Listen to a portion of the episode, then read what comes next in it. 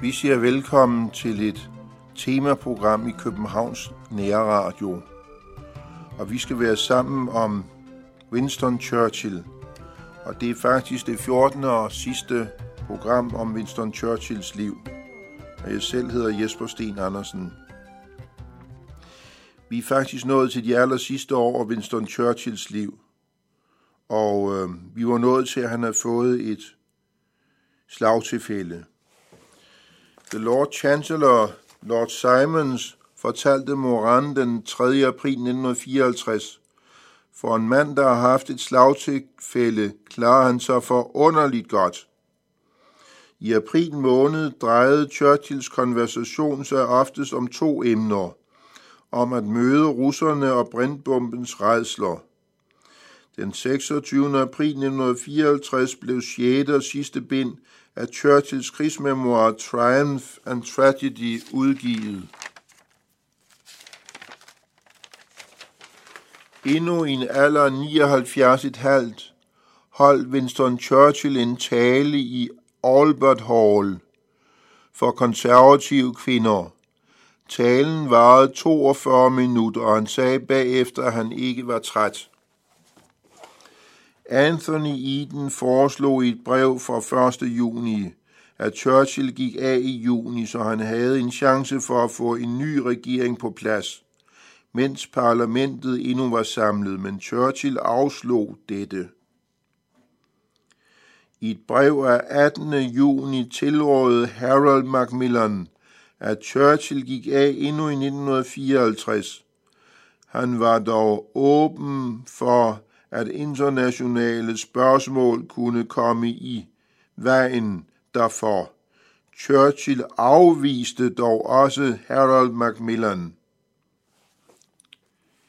Endnu en gang rejste Churchill vestpå over Atlanten til USA for at søge aftaler, der kunne lede ham og verden, som han stadig var en lederskikkelse for, bort fra frygten for atomkrig, til drømmene om en tidsalder med overflod for hele menneskeheden.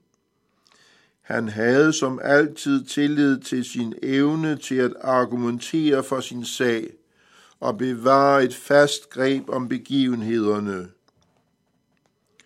Churchill fortalte Eisenhower 25. juni i USA, at England havde til hensigt at producere sin egen brintbombe. Churchill sagde, jeg er sionist. Lad mig gøre det klart. Jeg var en af de originale efter Balfour-erklæringen, og jeg har arbejdet trofast for det. Jeg synes, at det er en helt vidunderlig ting, at dette samfund har etableret sig så effektivt og forandret ørken til frugtbare haver og driftige landsbyer, og har tilladt og har givet ly, tilbudt ly til millioner af deres trosfælder, som har lidt så forfærdeligt under Hitler, og ikke kun Hitlers forfølgelse. Jeg synes, at det er en vidunderlig ting, Churchill ville have haft et bilateralt topmøde med russernes leder Malenkov. Men det stødte på modstand i den britiske regering, at Churchill havde skrevet et brev til Malenkov uden at informere sin regering. Store dele af 1954 gik med at overveje, hvornår Churchill skulle trække sig tilbage – og overlade roret til Anthony Eden. Denne var meget frustreret over ikke at kunne få en definitiv dato, hvor han kunne få overdraget magten. Den 30. november 1954, Churchills 80 års fødselsdag, blev fejret på festlig vis, på alle måder – Det var enestående, at han i en alder af 80 år stadig var premierminister. Der var indsamlet en folkegave til ham. Han blev dybt rørt over den megen festivitas.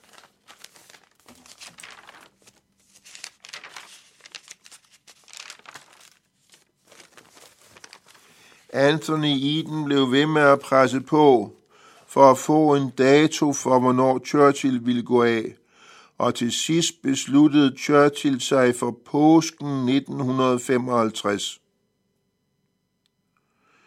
Winston Churchill gik af som premierminister den 5. april 1955, hvor han var i afskedsaudiens hos dronning Elisabeth. Churchill trak sig som nævnt tilbage den 5. april 1955 for premierministerposten, og kort tid efter blev der udskrevet valg til underhuset, hvor Churchill holdt nogle taler blandt andet for sin svigersøn Soames. De konservative vandt valget, og Churchill blev valgt til underhuset for 19. gang. I 1956 blev første bind af History of the English-Speaking Peoples udgivet sidste februar og officielt 23. april med et første oplag på 130.000, fulgt af et andet oplag på 30.000 en måned senere, og flere senere oplag. 20. oktober 1956 fik Churchill en lammelse, hvor han var bevidstløs i 20 minutter. Det var faktisk et slagtilfælde. Han blev lammet i højre ben, højre arm og venstre side af ansigtet.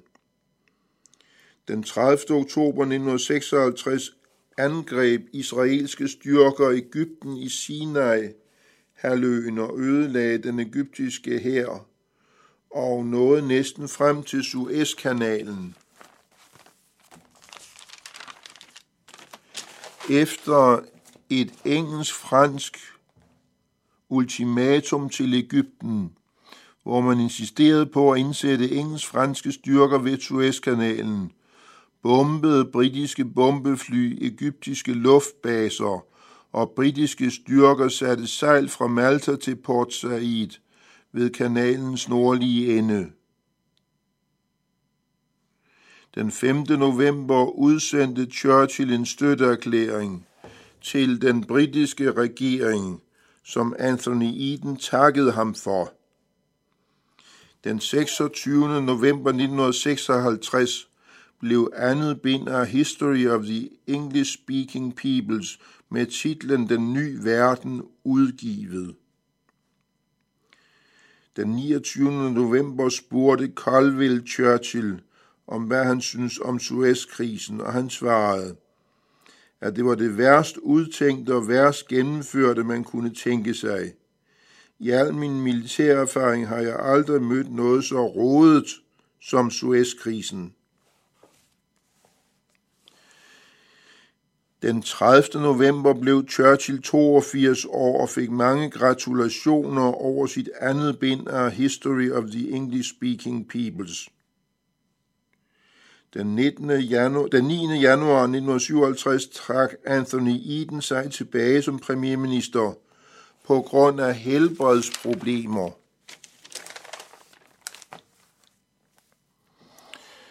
Den 10. januar 1957 blev Harold Macmillan udnævnt til premierminister, og han spiste samme dag sammen med Churchill. Den 4. 14. oktober 1957 blev tredje bind af Churchills A History of the English-Speaking Peoples udgivet i London under titlen Revolutionens tidsalder, The Age of Revolution. Det fjerde bind i serien og det sidste udkom den 14. marts 1958 med titlen The Great Democracies. Det var afslutningen på hans forfattervirke. Det blev trykt i 1.500.000 eksemplarer. Den 30. november 1957 blev Churchill 83 år. Den 30. november 1959 blev Churchill 85 år. Han gik til underhuset, hvor han blev ønsket til lykke af både regering og opposition med sin 85 års fødselsdag. Randolph Churchill blev 1960 udnævnt til at skulle forfatte Churchills officielle biografi, men skulle vente til efter Winston Churchills død og først offentliggøre den 10 år efter hans død. Winston Churchill forærede dronning Elizabeth et maleri, som han selv havde malet ved Wilson nær Salisbury. Og dronningen takkede skriftligt.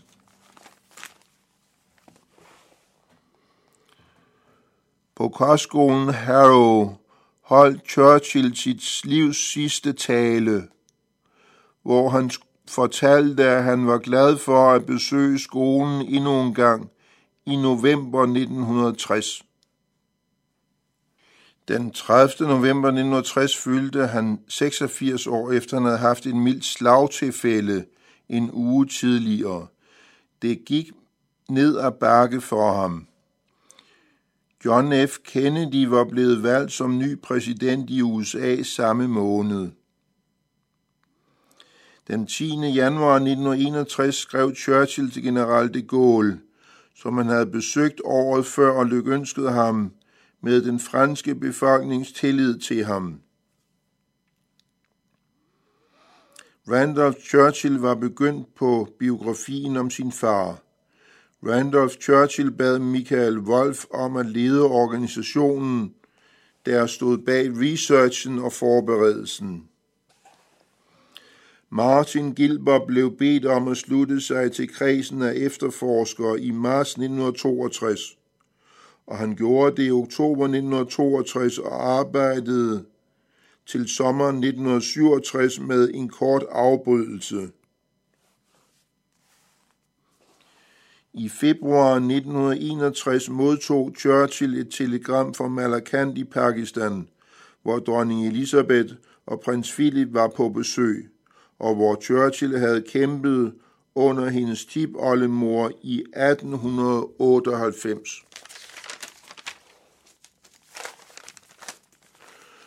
Churchill havde en samtale med Ben Gurion, hvor denne fortalte, at Ægypten forberedte sig på krig. Churchill svarede, at han altid havde været en ven af det jødiske folk og sionismen. Churchill var ven med Aristotle Onassis og var ofte gæst på hans luksuriøse jagt Christina. Den 23. september 1961 sendte Churchill et lykønsningstelegram til Ben Gurion på dennes 75 års fødselsdag. 18. oktober spiste Churchill sammen med Anthony Eden, der tre måneder tidligere var blevet udnævnt til Jarl of Avon. Den 30. november 1961 blev Churchill 87 år, hvor han spiste sammen med sin gamle ven Lord Beaverbrook og modtog mange gaver. Efter sin fødselsdag fløj Churchill til Nice, hvor han skrev til sin kone i England. Han havde til tiltagende svært ved at skrive, og jo mere han anstrengte sig, jo værre blev det. Ved dronning Elisabeths 10-års jubilæum skrev Churchill til dronningen og underskrev sig deres majestæts trofaste undersåt og tjener.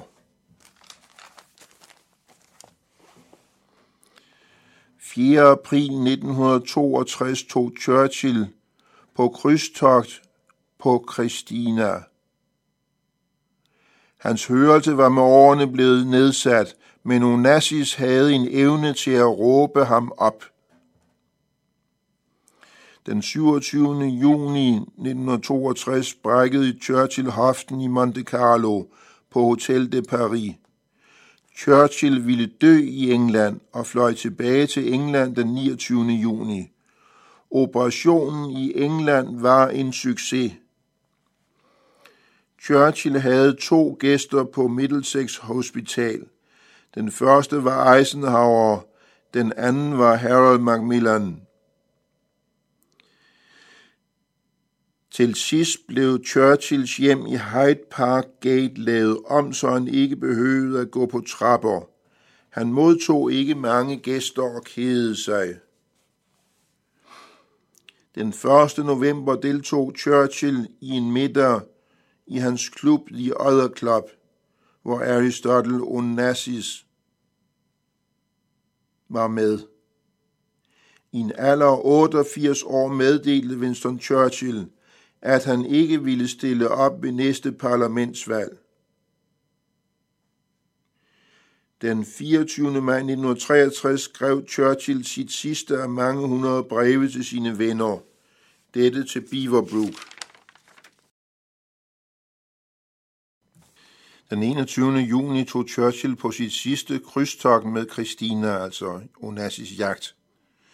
Den 13. oktober 1963 trådte Harold Macmillan tilbage som premierminister og blev efterfulgt af Sir Alec Douglas Home, jarlen af Home.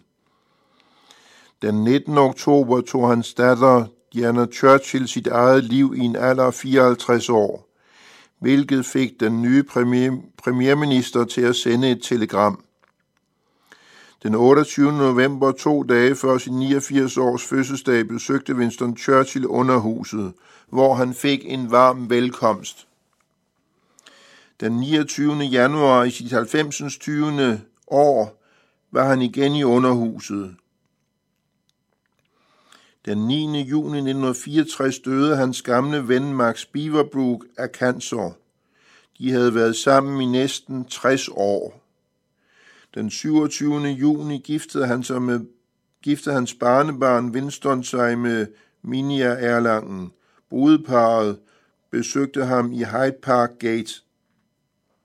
Den 27. juli besøgte Winston Churchill underhuset for sidste gang over 60 år efter han, var, han blev medlem for første gang. Den 5. november spiste han i The Other Club – den 30. november 1964 blev han 90 år. Der kom 70.000 lykønskninger. Den 10. januar 1965 fik han et alvorligt slagtilfælde, og efter 14 dage i koma døde han den 24. januar.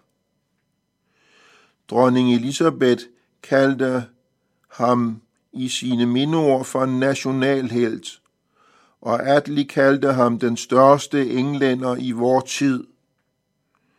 På et efterfølgende møde i The Other Club den 18. februar sagde Harold Macmillan, at en gigant var død, og at vores fineste timer og største øjeblikke kom, når vi arbejdede sammen med ham. De her programmer, jeg har lavet om Winston Churchill, er kommet i stand, fordi jeg gik ind i Helions huset, hvor jeg købte en stor biografi, hvor de første to bind var skrevet af Randolph Churchill, hans søn, og de resterende seks var skrevet af Martin Gilbert. Og det har været et privilegium at beskæftige sig med Winston Churchill, og jeg har med glæde lavet disse 14 udsendelser – om denne politiker, der var uden sidestykke i det 20. århundrede. Og så kan man jo begynde at tænke over, hvordan man skal komme videre herfra. Og der har jeg tænkt på som videre læsning Anthony Edens selvbiografi i tre bind, og biografien om Harold Macmillan i to bind. Det vil også være relevant og en videre Churchills krigserindringer i seks bind, og History of the English-Speaking Peoples i fire bind.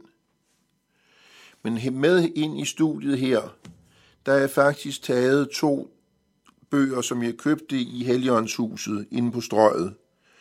Den ene hedder Winston Churchill, De unge år. Og det er sådan en øh, Ja, det er, den er oversat til dansk, så det, det, øh, det er sådan en, en, øh, en gammel sag. Lad os se, hvornår den er fra. Han har skrevet den til en ny ungdom, står der. Den er fra 1945.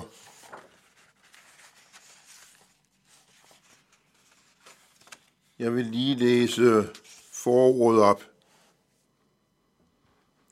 Af og til er der fremkommet forskellige beretninger om min ungdom og dens eventyr. Jeg har selv for 30 år siden udgivet nogle erindringer af de ret talrige feltog, jeg var kommet med i. Og da jeg har skrevet om enkelte episoder, forekommer det mig rigtigst at samle det hele i en enkelt udførlig fremstilling, for på ny at gengive mine oplevelser, som de virkelig var. Derfor har jeg ikke blot bygget på minder, men jeg har omhyggeligt verificeret alle erindrede enkelheder ved at sammenligne dem med de optegnelser, der stod til min rådighed. Jeg har prøvet at se tingene under samme synsvinkel, som jeg anvendte i hver enkelt afsnit af de 25 år, denne bog handler om. Altså som skoledreng, officeraspirant, løjtnant, krigskorrespondent og ung politiker.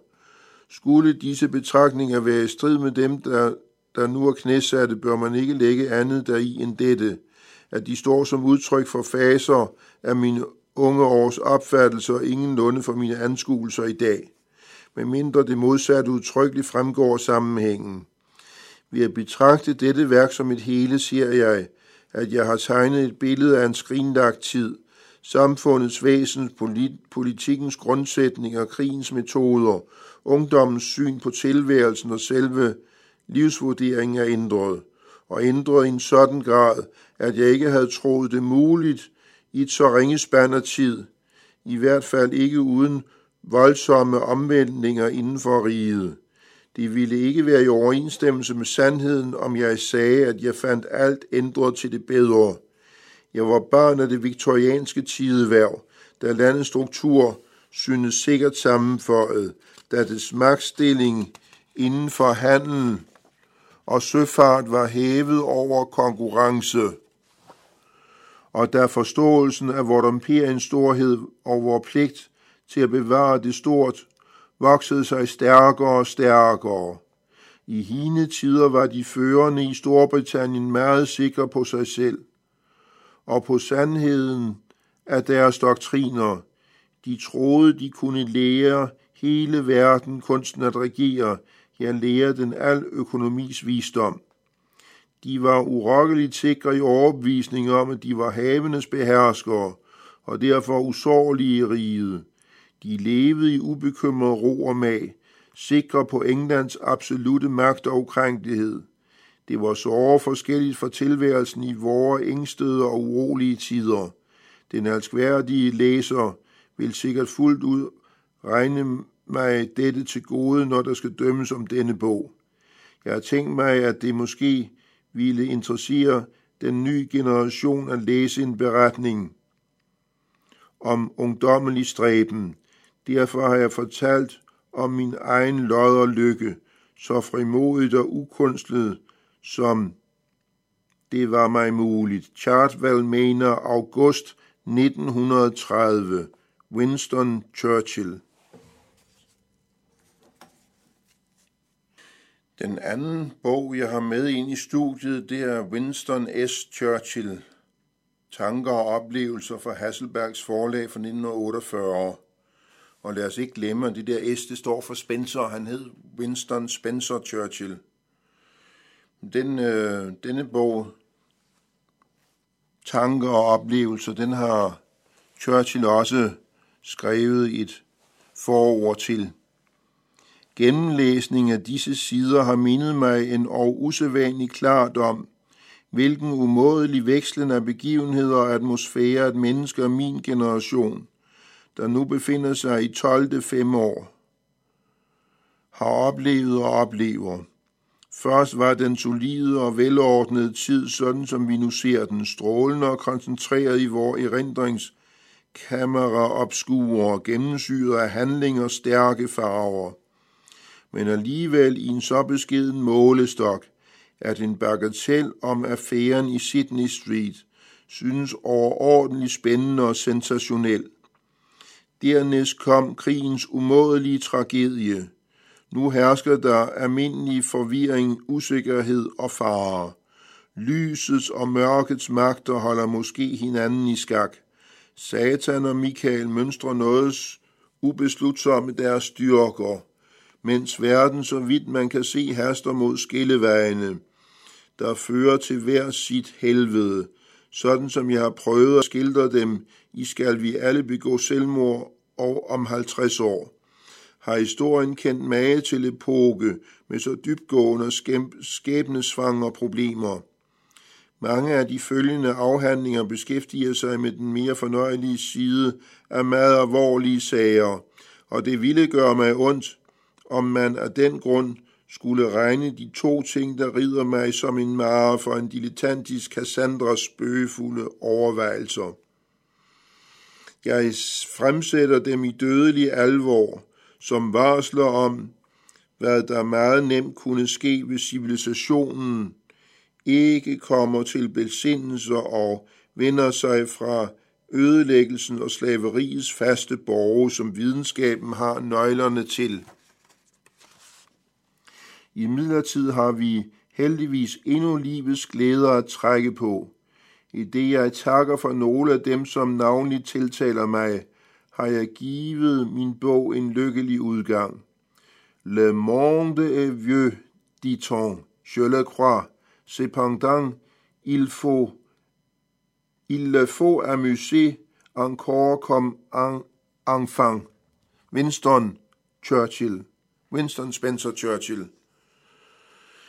Ja, det minder os jo om, at øh, en dannet englænder, han kunne også lidt fransk.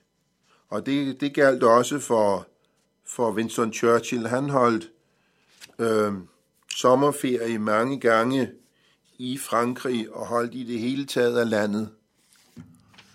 Og øh, jamen, jeg kunne godt tænke mig her til slut på falderæbet og perspektivere lidt og sige, øh, hvordan kommer jeg videre rent radiomæssigt? Og der har jeg tænkt mig, hvis radioen vil give mig lov til at fortsætte med Montgomery. Fordi øh, Montgomery, han var en helt afgørende skikkelse i øh, 2. verdenskrigs historie og også for Danmark. Jeg stod inde i øh, Fjolstræde i et antikvariat der og købte en tre binds biografi om Montgomery, der hed Monty af Nigel Hamilton. Og ud af den, der faldt der en, en lille, et lille avisudklip, og jeg samlede det op fra gulvet, og det viste sig, at Montgomery i 1945 havde været på kongens slot han havde været oppe og få den fineste udmærkelse, som man overhovedet kan få, nemlig elefantordenen. Det er så uhyre sjældent, at øh, nogen får elefantordenen, og øh, som regel er det kongelige og kronede hoveder, man, der får den, men øh, Bernard Law Montgomery, han fik den for at befri Danmark, for at befri København i 1945 og folk var jo fuldstændig ellevilde af glæde.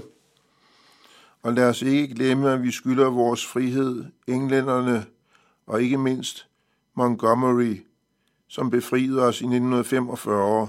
Og jeg har talt med folk, som har stået langs vejen og har vinket til ham, og øh, glæden var stor, jublen var endeløs, og friheden var vores. Men øh, når jeg har lavet en serie om Montgomery, så kunne jeg godt øh, tænke mig, jeg har nemlig også købt en, en biografi i tre bind af Anthony Eden, som han selv har skrevet, altså en selvbiografi af Anthony Eden. Og han var jo med store dele af vejen, og ham har, kunne jeg også godt tænke mig at lave radio om. Og det skulle så være som et selvstændigt sandhedsvidne, at øh, Anthony Eden var jo Winston Churchills udenrigsminister, og han var med hele vejen og kan komme med en vurdering af tingene, som jeg ikke har fået læst endnu, men jeg vil prøve på at gøre det. Og så var det den biografi om Harold Macmillan, som jeg har købt i to bind. Også han var jo en, en samtidig til øh, Winston Churchill og var en af hans ministre, og det kunne være godt og, og, og, og givende også at, at behandle disse to bind her i Københavns Nære Radio. Og så kunne man vende tilbage til Winston Churchill til endnu en runde, hvor man fokuserede på, hvad Winston Churchill selv har skrevet. For man må jo ikke glemme, at han fik Nobelprisen for sit forfatterskab. Og der springer jo øh, krigserindringerne i seks bind i øjnene, og History of the English-Speaking Peoples i fire bind. Og øh, det må kunne danne udgangspunkt for endnu en, en fornyet serie om, om Winston Churchill. Denne her serie har jeg tænkt mig at runde af med at invitere Jon A.P. Gissel i studiet, som vil komme med et enkelt program om forholdet mellem Winston Churchill og hans forgænger Chamberlain. Chamberlain han blev jo mest kendt for den, det begejstrede udsagn Peace in our time, men det viste sig jo at være urealistisk at lave fred med, med Adolf Hitler. Og der var det, at øh, Winston Churchill trådte til og redde situationen. Og øh, jeg har en aftale med Jon A.P. Gissel om, at han vil komme herud i studiet og lave et radioprogram om samspillet, om forholdet mellem Winston Churchill og Chamberlain, og det ser jeg frem, frem til. Jeg vil gerne sige tak til lytterne, som har fulgt med indtil nu, og øh, tak for dem, der har lyttet til historien om Winston Spencer Churchill.